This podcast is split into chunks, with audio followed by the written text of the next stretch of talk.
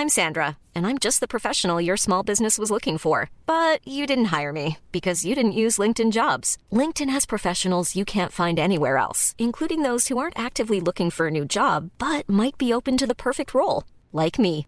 In a given month, over 70% of LinkedIn users don't visit other leading job sites. So if you're not looking on LinkedIn, you'll miss out on great candidates like Sandra. Start hiring professionals like a professional. Post your free job on linkedin.com/people today. Normally, being a little extra can be a bit much, but when it comes to healthcare, it pays to be extra. And United Healthcare makes it easy with Health Protector Guard fixed indemnity insurance plans. Underwritten by Golden Rule Insurance Company, they supplement your primary plan, helping you manage out of pocket costs without the usual requirements and restrictions like deductibles and enrollment periods. So when it comes to covering your medical bills, you can feel good about being a little extra. Visit uh1.com to find the Health Protector Guard plan for you. Hey, I'm Ryan Reynolds. At Mint Mobile, we like to do the opposite of what Big Wireless does. They charge you a lot, we charge you a little. So naturally, when they announced they'd be raising their prices due to inflation, we decided to deflate our prices due to not hating you. That's right. We're cutting the price of Mint Unlimited from $30 a month to just $15 a month. Give it a try at mintmobile.com slash switch. $45 upfront for three months plus taxes and fees. Promo for new customers for limited time. Unlimited more than 40 gigabytes per month. Slows. Full terms at mintmobile.com. Palmemordet, Polisspåret, del 20. Fortsättning på Polisman L och Lars L. Sveriges statsminister Olof Palme är död. 90 000. Ja, det är mord på Sveavägen. Hörde de säger att det är Palme som är skjuten. Mordvapnet med säkerhet är en Smith Wesson, en revolver kaliber .357. Inte ett svar. Finns inte ett svar. För jag har inget. Polisen söker en man i 35 till 40-årsåldern med mörkt hår och lång mörk rock. Välkommen till podden Palmemordet som idag görs av mig, Dan Hörning. Om du tycker om den här podden så får du hemskt gärna vara med och finansiera den. Det är stödet från er lyssnare som har gjort att vi har kunnat komma ut så många veckor på raken. Om du vill stödja oss så gör du det bäst på patreon.com palmemordet. Där går du in, söker på Palmemordet eller får upp Palmemordet, väljer en summa du vill skänka oss per avsnitt. Det vanligaste är 2 dollar. Om du skänker 7 eller 10 dollar så får du vissa fördelar, men det står det mer om på Patreon. Om du tycker att Patreon är jättesvåranvänt så funkar det också med Swish. Skicka i så fall ett meddelande till Palmemordet på Facebook så löser det. Den 14 mars 1986 anmäler polisman L till JO att han har blivit kränkt, alltså till riksdagens ombudsmän, även kända som justitieombudsmannen. Vi har läst mycket av polisman Ls JO-anmälan redan i den kronologiska narrativet och här kommer det vi inte har läst än. Anmälan är alltså nog märkligt handskriven. Men till den bifogas också en skrift av Henning Sjöström och han skriver inte för hand. Polisman L säger till riksdagens ombudsmän anhåller om prövning hos JO-ämbetet om det är förenligt med svensk grundlag och lagen om fri och rättigheter att polisen i Sverige kan kränka varje människas rätt till personlig integritet utan att lämna uppgifter på vilka grunder man vidtar sådana åtgärder samt att man utan att delges misstanke blir hörd utan att meddelas grunderna härför. Framställan i sak avser polisens ingripande mot undertecknad vid utredningen av Palmemordet. Undertecknad anser att det ej funnits anledning till de drastiska åtgärder som har vidtagits mot min person. Det bör vara en medborgerlig rättighet att man blir meddelad anledningen till ett så graverande ingripande som undertecknad utsatts för och detta har ej skett. Sen kommer detaljerna riktade mot polisen i Norrköping. De har vi tagit upp tidigare. Den andra kränkningen som polisman L tar upp är ju då gripandet i Malmö. Det har vi också pratat om. Polisman L avslutar med undertecknad känner sig kränkt av de ingripanden som polisen gjort och hemställer hos riksdagens ombudsmän att det utreds närmare på vilka grunder åtgärderna har vidtagits och om det har varit nödvändigt med så drastiska åtgärder med tanke på de konsekvenser som det innebär för undertecknad. Undertecknad kommer största sannolikhet få det svårt att få upprättelse då det har blivit känt inom hela poliskåren att undertecknat hörts som misstänkt samt fått genomgå en konfrontation i Malmö för mordet på Olof Palme. Detta ger vid handen att undertecknad har svårt att gå tillbaks till tjänsten som polis efter ryktespridning och tidningsrubriker. Det här är ett justitiemord och en graverande kränkning mot fri och rättigheter högaktningsfullt polisman L. Den kompletterande skriften från advokat Henning Sjöström kommer in långt senare. Men i den säger Henning Sjöström i egenskap av ombud enligt bifogad fullmakt för polisman L avges följande yttrande.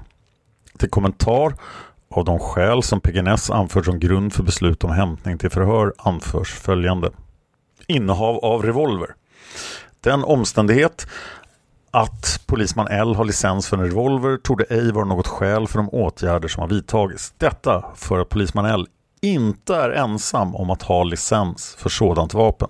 Dessutom så är licenserna för vapen av det aktuella slaget svåra att få och beviljas endast i undantagsfall efter noggranna kontroller för målskjutning. Det tog det inte tala till polisman Ls nackdel att han dessutom innehaft licens på andra vapen och innehar tjänstevapen bland mängden av människor som också har licenser för revolver och därmed enligt Ness synsätt kan utsättas för hämtning till förhör.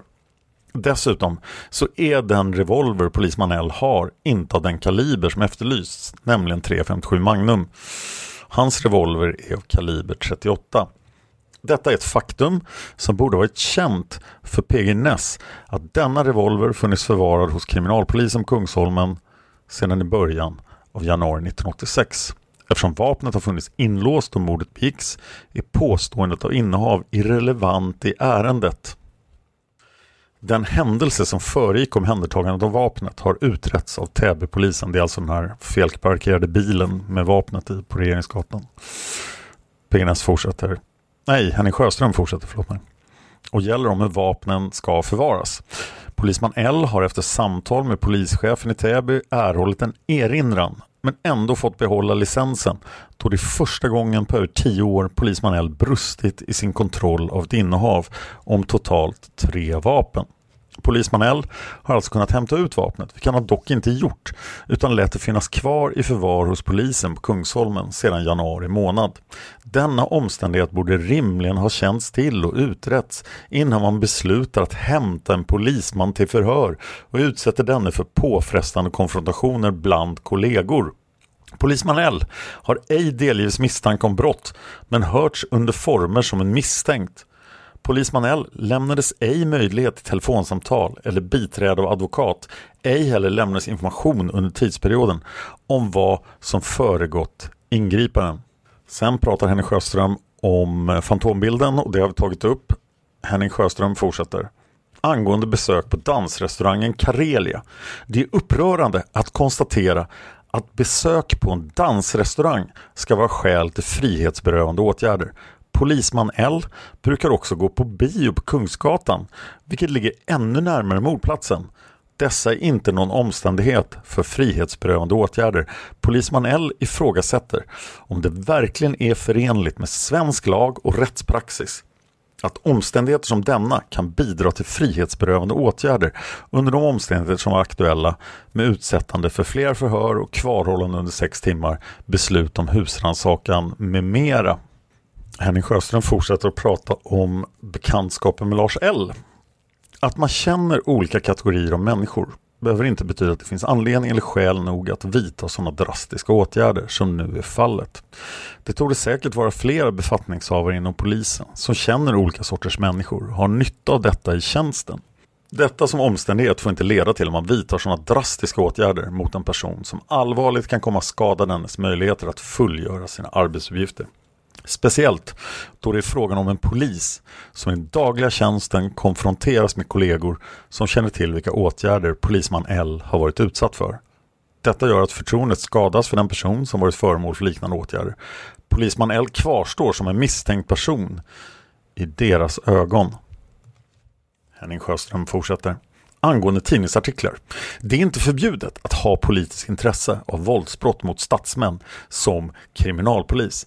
Att detta har anförts som skäl för åtgärder mot polisen i fråga betyder att den grundlag som reglerar åsiktsfriheten med mera kan sättas ur spel vid aktuella ingripanden av Säkerhetspolisen.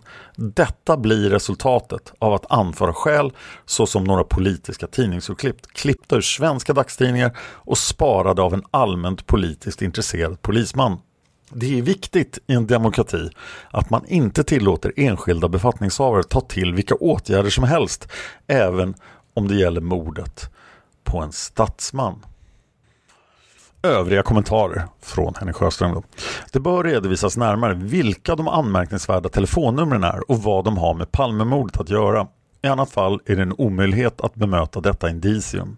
Att polisman L skulle haft anteckningar om någon kvinna som skulle vara medlem i Brigate Rosso är mer än vad han själv känt till. Det är dock av synnerlig vikt att det framkommer var man har anträffat denna anteckning samt uppgifter om någon mansperson som avrättas. Detta bör preciseras närmare. Eftersom det ofta ringer människor och lämnar tips av olika slag så görs det helt naturligt anteckningar som kanske resulterar i ett spaningstips eller bara blir liggande på tjänsterummet. Det är anmärkningsvärt om polisväsendet i Sverige kan vidta åtgärder på så lösa grunder utan hänsynstagande till vilka konsekvenser detta medför för den drabbade. Det är också anmärkningsvärt att man delegerat sådant beslutsfattande till en byråchef hos Säkerhetspolisen. Detta för att ett beslut av polisiär karaktär vidtaget mot en svensk polisman under dessa drastiska former borde ha förankrats hos den ledningsgrupp som har ansvaret för utredningen om mordet. Frågan är om det brustit i delegationsordningen. Om en byråchef ska besluta om en åtgärd mot en svensk polis utan att förankra beslutet på en bredare basis inom polisledningen. Detta bör utredas närmare om man förfarit riktigt i det avseendet. Sen kommer saker vi redan tagit upp och det avslutas. Den här kompletteringen kommer in den 23 maj 1986 men vill ändå ta den här eftersom den kompletterar JO-anmälan. Och den är ju delvis ett svar då på PGNS skrift som kommer in den 18 april 1986. Men vi ska gå tillbaka till Lars Ells dokumentärroman. Och kom ihåg att han själv kallar sig för Patrik och han kallar polisman L för Jack Smiter. När senast lämnade Lars L i hans förhoppningsvis inte helt påhittad historia. Vi vet ju att den inte är helt påhittad. Så skulle han precis ha en pardejt med sin fru och polisman L och hans älskarinna som var polisman Ls dejt. Jag läser nu från sid 107 i Lars Ls bok. Patrik hämtar torpar-Karin från Himmelsmora och Karin blir Jacks utvalda dam på den stora festen på en krog i Ludvika. De fyra övernattar sedan gemensamt i Patriks stora rum i stadshotellets takvåning. Jack ordnar och donar länge för att flytta isär sängarna. Han försöker även på alla sätt att nödtorftigt med hjälp av stolar och överkast ordna en avskärmning mellan de båda bäddarna. Därefter lägger sig Jack på rygg bredvid torpar-Karin och gör inte minsta ansats att ens vidröra henne under hela natten. Nästa dag tar Karin Patrik avsides och frågar om det är något fel på Jack Smiter. Du förstår Patrik, han är inte så mycket som rörde vid mig på hela natten. Till sist blir jag alldeles stel av skräck för honom. Han måste vara sjuk, eller hur? Jag är rädd att du har rätt Karin. Jag börjar också tro att han kan vara sjuk på något sätt. Svarar Patrik. Så Karin åker hem till sitt torp det är Lars L som kör hem honom. Sen går Lars L, polisman L och Lars Ls fru på bio. När de kommer ut från bion så är det målade bilar runt stadshotellet och polisman L försvinner i skuggorna medan Lars L konfronterar poliserna. Och de tar legitimation av honom och sen åker alla bilar därifrån. Det lite svårt att följa med i vad som faktiskt händer i boken här. Men Lars L bestämmer sig för att lägga ner alla sina tidningar. Hans fru blir väldigt upprörd. Lars L och polisman L kör mot Stockholm. Polisman L klarar sig ur en helt galen trafikolycka som han själv har orsakat men han tar ingen skada. De ska träffa Polisman L i Strängnäs, Lars L och Saga, men han kommer inte. Lars L avvecklar sin kulturtidning. Han säger att kulturen är på väg att dö ut i Sverige. Men Polisman L är försvunnen. Och under hela resten av 1986 och under hela 1987 hör inte Lars L av Polisman L överhuvudtaget. Men det kommer vi att göra. Vi har redan hört mycket av PGNs rapport från den 18 april 1986. Det är huvudsakligen en redogörelse för de utredningsåtgärder som har vidtagits. Jag tog dem i kronologisk ordning i narrativet. Men PGNS har bifogat ett papper till där han bemöter då klagomålen som polisman L har gjort till riksdagens ombudsmän. Och det var de i sin tur som Henning Sjöström svarade på i sitt inlägg. Här kommer då PGNS. Klagomål från kriminalinspektören polisman L sedan Rikspolisstyrelsens säkerhetsavdelning anmodas inkomma med yttrande och upplysningar i anledning av polisman Ls skrift får jag med återställande av remisshandlingarna anföra följande.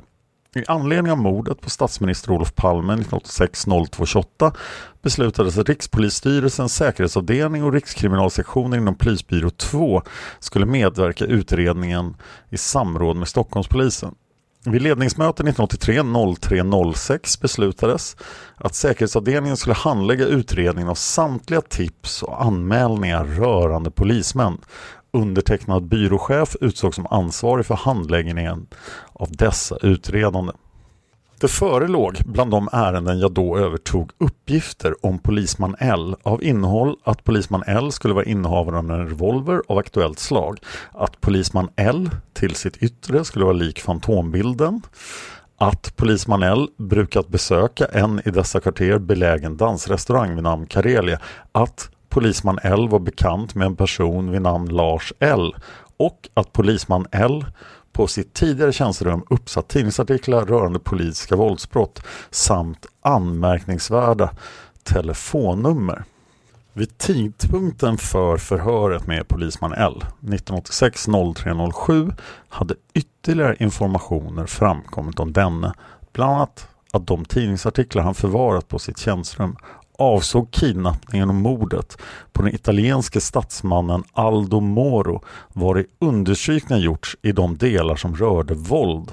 Att polisman L haft anteckningar om någon kvinna som skulle vara medlem i Brigate Rosso och om någon mansperson som avrättats samt att polisman L skulle inneha telefonnummer till tyska och amerikanska ambassaderna vissa andra befattningsinnehavare inom polis och rättsväsende och till regeringskansliet Rosenbad.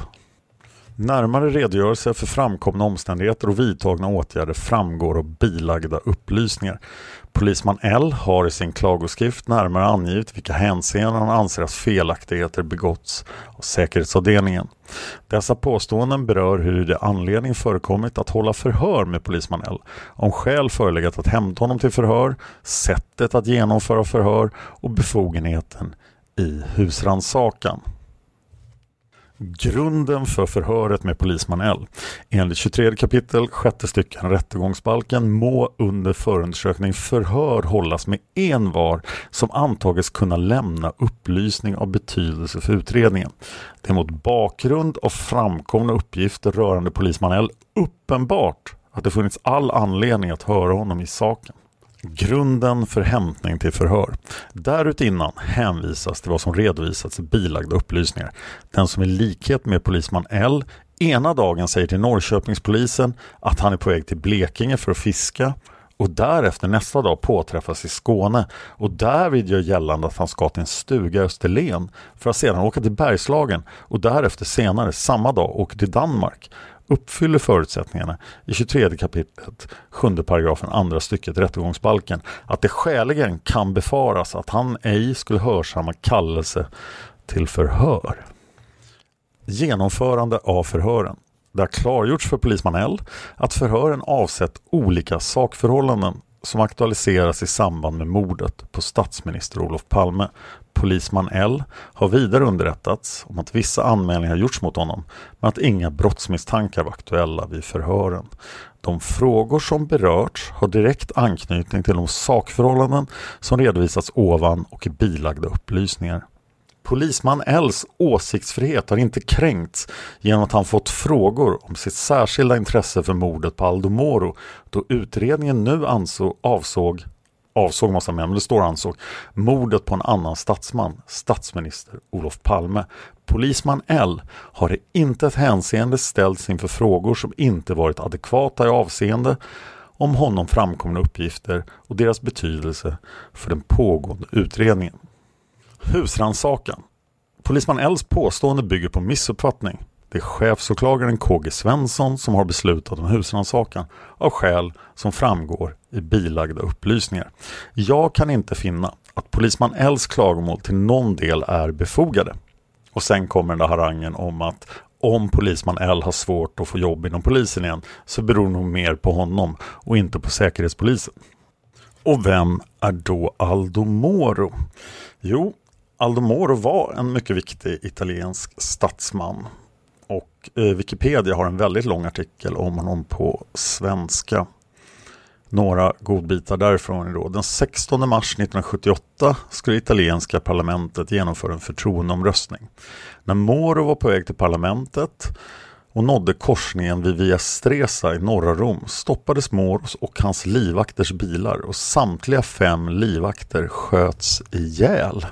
Denna inledande fas av ett långdraget kidnappningsdrama är känd i Italien som massakern på Via Fani och den kanske dyker upp i Massmördarpodden förr eller senare. Aldo Moro själv blir inte skadad utan är fånge hos Röda brigaderna. Det var det som avsågs med Brigate Rosso. Då. Röda brigaderna ställer massor av krav då för att släppa honom. De ställer honom också inför folkets domstol och dömer honom till döden. Det här pågår nästan i två månader till den 55 dagen, den 9 maj 1978 och då väljer Röda brigaderna att mörda Aldo Moro. Man placerade hans döda kropp i bagageutrymmet på en röd Renault 4 och parkerade bilen symboliskt på Via Michelangelo Catani i centrala Rom. Sen ringde hon ett telefonsamtal och berättade att kroppen var där den var. Det finns ett antal konspirationsteorier om det här mordet. Men det är det som avses och det blev väldigt uppmärksammat när det hände. Och tydligen väckte det även polisman Ls intresse. Many of us have those stubborn pounds that seem impossible to lose, no matter how good we eat or how hard we work out. My solution is plush care. PlushCare is a leading telehealth provider with doctors who are there for you day and night to partner with you in your weight loss journey. They can prescribe FDA-approved weight loss medications like Wagovi and Zepbound for those who qualify.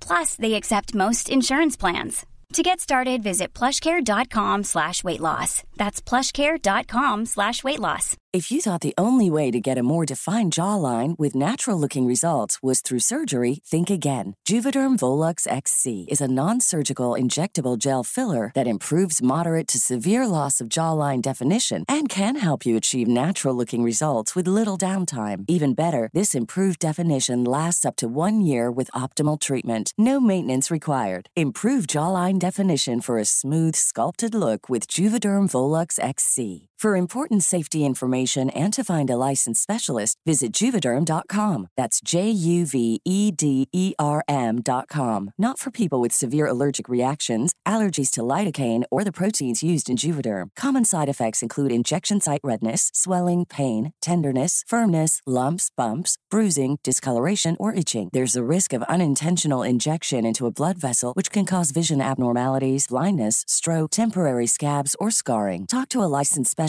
to find out if it's right for you. Hiring for your small business? If you're not looking for professionals on LinkedIn, you're looking in the wrong place. That's like looking for your car keys in a fish tank.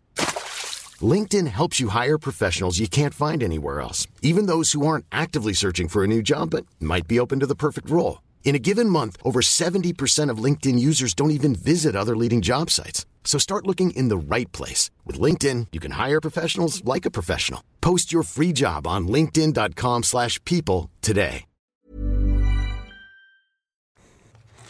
Det händer inte så mycket som jag känner till under 1986 förrän den 22 oktober i Polisman L-fallet. Då fattar riksdagens ombudsmän sitt beslut. Det förmedlas av justitieombudsmannen Anders Viselius. Beslut. Med anledning av klagomål från polisman L mot bland annat Polismyndigheten i Norrköpings polisdistrikt angående förfarande vid identitetskontroll med mera. Klagomålen i ett brev som kom in till JO-expeditionen den 14 mars 1906 riktade polisman L, som är kriminalinspektör vid Polismyndigheten i Stockholm, kritik mot Polismyndigheten i Norrköpings polisdistrikt för ett ingripande som hade ägt rum den 5 mars 1986 och mot Polismyndigheten i Malmös polisdistrikt och Rikspolisstyrelsens säkerhetsavdelning i anledning av att han hämtats i förhör den 7 mars 1986. Sedan sammanfattar Anders Weselius polisman Ls klagomål. Nästa rubrik är utredning. Klagomålen remitterades till säkerhetsavdelningen vid Rikspolisstyrelsen för upplysningar och yttrande. Remissen besvarades av byråchefen vid Rikspolisstyrelsens säkerhetsavdelning Per Göran Ness. Polisman L yttrade sig över remissvaret.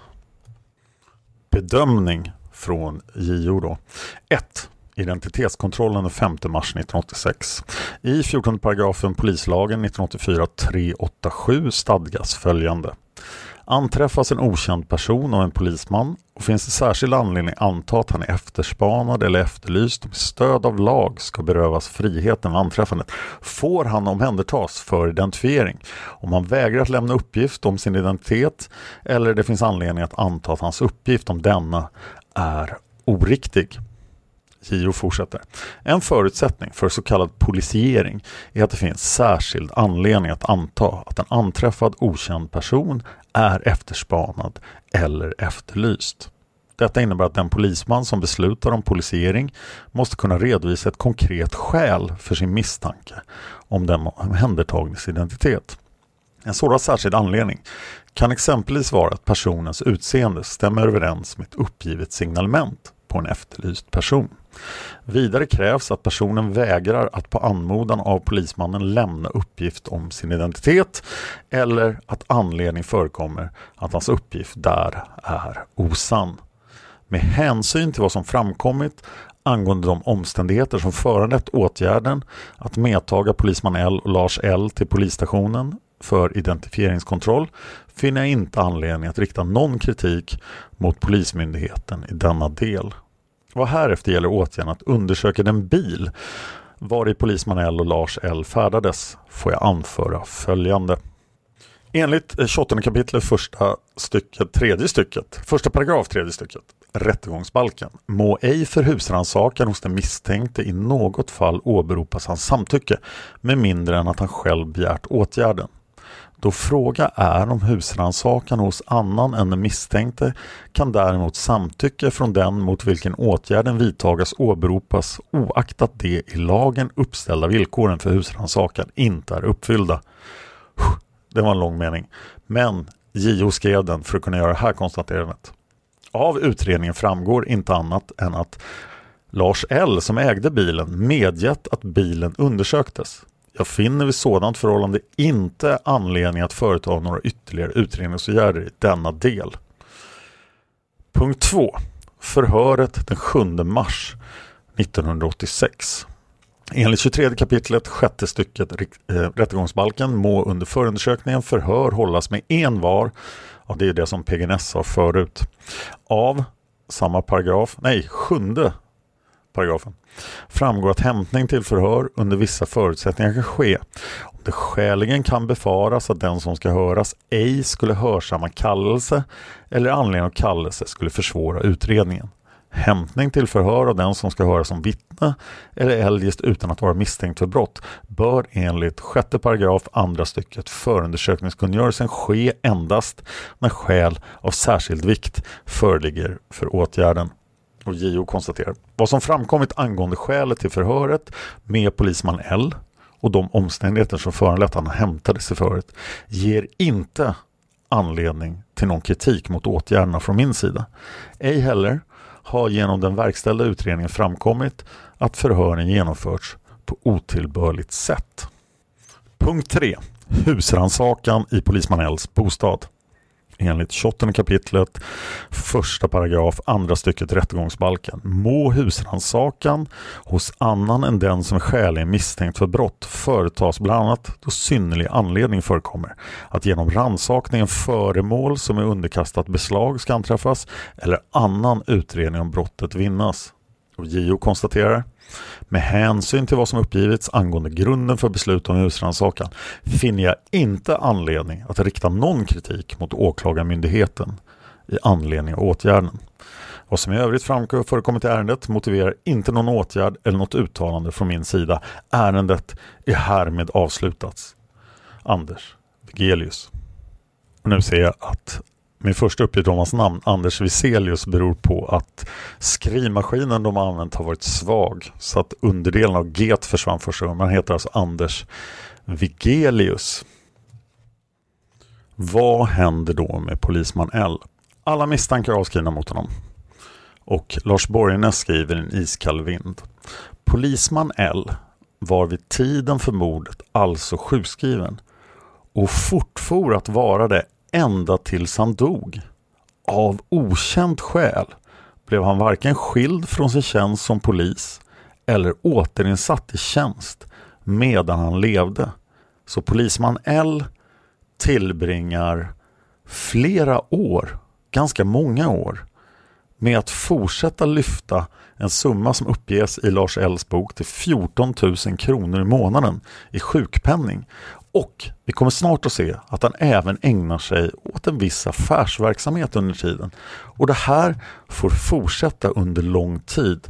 Men nästa händelse som påverkar vår historia händer den 28 februari 1987. Lars Borgnäs skriver i en iskall vind. På ettårsdagen av mordet, den 28 februari 1987, fick polisman L ett vansinnesutbrott. Den kvinna som han då levde samman med i Solna larmade polisen. När polismännen anlände fann de lägenheten till större delar sönderslagen. Kvinnan hade tagit sin tillflykt till en granne. I sin rapport skriver poliserna citat, Köket samt hallen var helt sönderslaget. Även fönsterrutan i köket var krossad.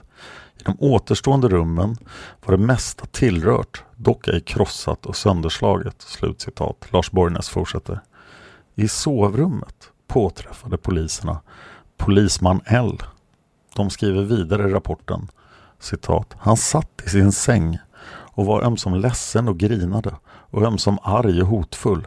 Han var kraftigt berusad och han ville inte svara på polisens frågor. Lars Borgnäs fortsätter. När poliserna skulle gå blev polisman L aggressiv mot dem. De tog honom med sig till polisstationen för att låta honom sova ruset av sig. Han sattes i arresten i Stockholms polishus. I arrestantbladet står upprepat antecknat aggressiv för den närmaste timmen. Det står alltså aggressiv, aggressiv, aggressiv. Vid halv tolv antecknas slår i celldörren och därefter ånyo aggressiv. Vid midnatt mot den första mars upphör anteckningarna. Troligen blev han lugn. Halv tre på natten frigavs polisman L. Och jag har här lite papper från Solna polisdistrikt i det här fallet. Det är ett papper som heter bevakningsärende avseende polisman L, skadegörelse 870228 på Råsundavägen 19 i Solna. Nästa dokument är ett åtgärdsblad för bevakningsärendet från Länsstyrelsen Stockholms län, länspolismästaren, klagomålssektionen, berörd person, polisman L, anmälaren i Solna polisdistrikt. Saken är skadegörelse 870228 på Råsundavägen. Eh, kopia på anmälan samt handlingar inkom till Länsstyrelsen 870302. Och 1987 06 12 finns en anteckning beslut från åklagare Birgit Thunved att nedlägga förundersökningen. 1987 06 24 beslutade biträdande länspolismästare Gösta Villander att ärendet inte föranleder någon ytterligare åtgärd. Och Gösta Villander kanske ni känner igen. För han förekommer ju på ett antal platser i Palmeutredningen. Men i september 1987 får polisman L problem med Danderyds polisdistrikt. Och eh, ärendet är trafikonykterhet 870909 Barnhusbron. Och även här finns två sidor åtgärdsblad. Anmälare Danderyds polisdistrikt, målsägande polisman L. Fast de har strukit över målsägande och skrivit berörd person. Eh, och det är väldigt många olika poliser som har varit inne i det här ärendet. Jag har inte sett särskilt många åtgärdsblad i mina dagar så att det här är säkert helt normalt. Men det pågår åtgärder i det här onykterhetsfallet ända fram till 88.06.03.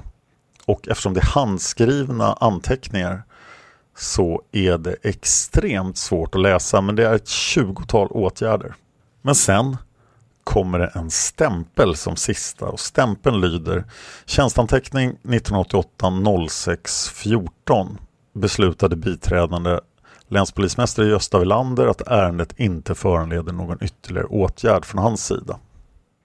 Så det ärendet verkar också ha blivit nedlagt.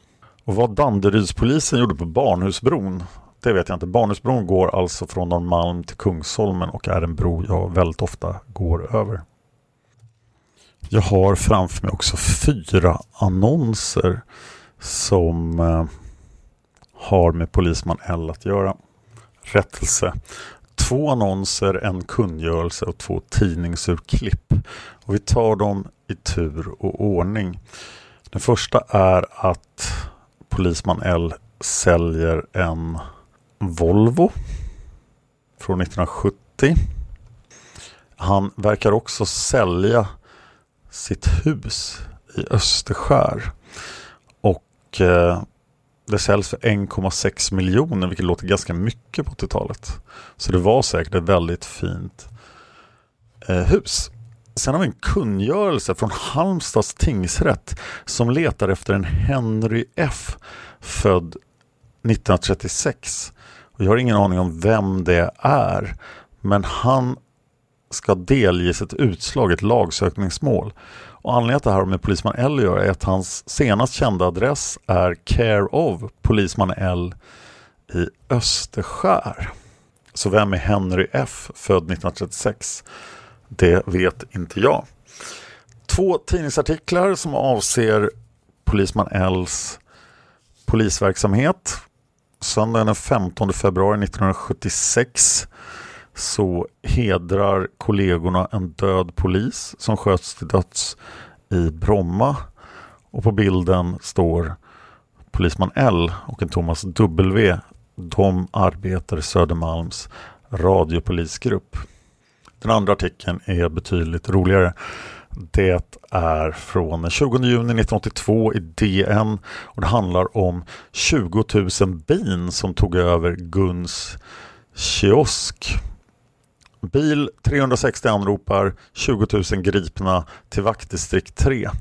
Det var vid 12-tiden på lördagen som piketgrupp 300 från Södermalms polisdistrikt i Stockholm slog till. Larmet kom från Guns Källströms glasskiosk på Fjällgatan där en bisvärm med drottning i spetsen hade slagit sig ner på taket. Som tur var ingrep Södermalmspolisen. Här finns det bilder på när polisman L tacklar bina.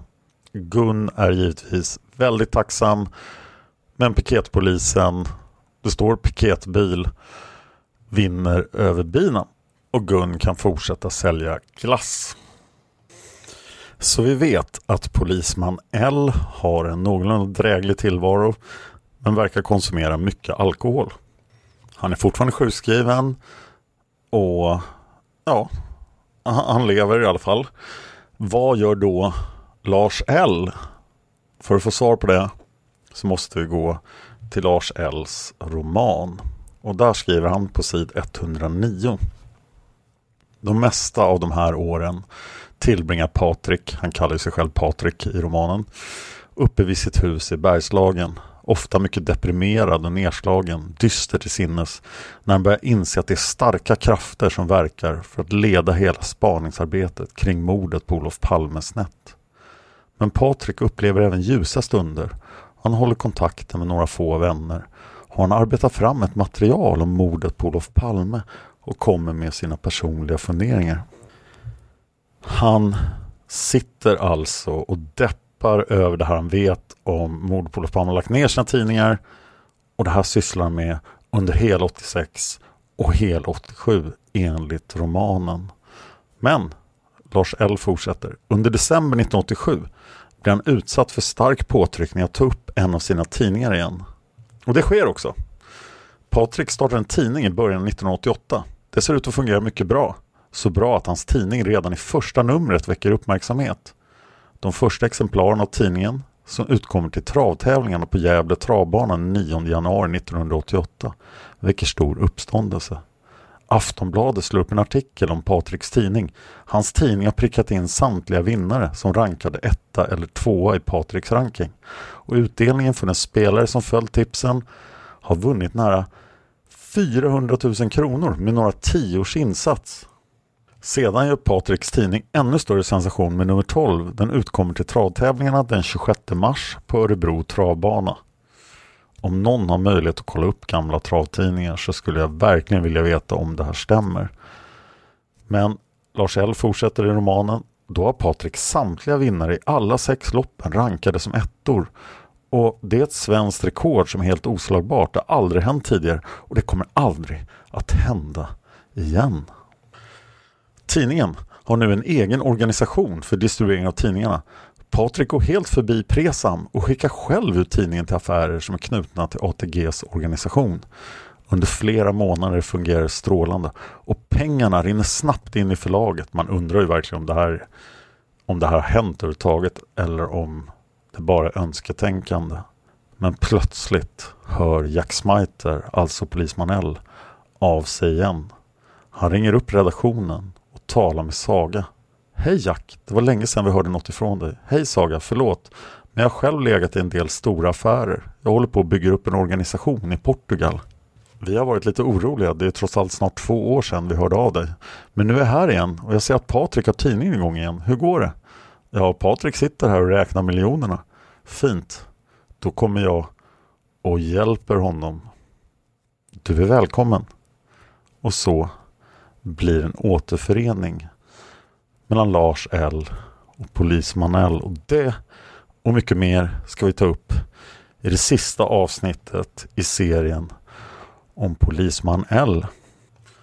Den här podcasten, Palmemordet, finns på Facebook. Gå gärna in där och likea oss och fråga mig och Tobias saker om podden. Där postar vi bilder, där postar vi information, där postar vi tankar om vad vi ska göra för avsnitt. Facebook har också två diskussionsgrupper om Palmemordet som heter Palmerummet och Studio Palmemordet.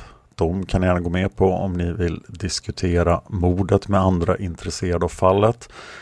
Jag tycker även att Flashbacks enorma Palmemordsråd har visst värde men det är en smak som inte alla delar. Jag heter Dan Hörning. Jag finns på Twitter och Instagram. Följ mig gärna på båda. Eh, på Instagram speciellt kan ni följa alla mina poddar. Det är nio stycken i dagsläget och idag tänkte jag lyfta fram Sagan om Isfolket-podden. Margit Sandemo har sålt över 30 miljoner böcker. Hon avled tyvärr 2018 men jag hade fördelen att ha henne som författarmentor. Hon var aktivt med när jag fick min första roman publicerad hon har skrivit väldigt många böcker och speciellt har hon skrivit 47 böcker som heter Sagan om isfolket. De tycker jag är väldigt bra och det finns många andra som tycker de är väldigt bra. Så i min podcast Sagan om Isfolket-podden så är det jag och Anna Erlandsson som läser varje bok och sen pratar vi om dem tillsammans med er lyssnare. Vi har redan gjort alla 47 böckerna så nu är vi inne på Margit Sandemos andra serie, för det är faktiskt en trilogi av romanserier. Den andra serien heter Häxmästaren och den gör vi just nu och där kan ni vara med och komma med synpunkter som vi tar in i podden. Så om ni känner någon som gillar Margit Sandemo, rekommendera Sagan om Isfolket-podden till dem. Palmemordet och Sagan om Isfolket-podden och alla mina andra poddar egentligen vill ha iTunes-recensioner. Så om ni lyssnar på en Apple-enhet så kan ni gå in i podcaster och lämna iTunes-recensioner. Och de här iTunes-recensionerna gör att podden blir mer synlig för nya lyssnare. Jag lovar att jag ska läsa upp alla iTunes-recensioner, positiva och negativa, här i podden för Palmemordet. Det löftet har jag inte gett på alla mina andra poddar. Jag gör det i Sagan om Isfolket-podden också faktiskt. Jag kan inte se iTunes-recensioner i andra länder än Sverige. Så om ni har lämnat en iTunes-recension, till exempel i Finland, så får ni hemskt gärna ta en screenshot på den, skicka den till Palmemord på Facebook så ska jag läsa upp den också. Jag vill varmt tacka alla som är med och sponsrar den här podden. Det är er förtjänst att vi har kunnat komma ut varje vecka. Och ett tack till till dig för att du lyssnar på just det här avsnittet av Palmemordet. Man hittar Palmes mördare om man följer PKK-spåret till botten. Därför att ända sedan Julius Caesars tid har jag aldrig hört talas om ett mord på en framstående politiker som inte haft politiska skäl. Polisens och åklagarens teori var att han ensam hade skjutit Olof Palme. Och det ledde också till rättegång. Men han frikändes i hovrätten.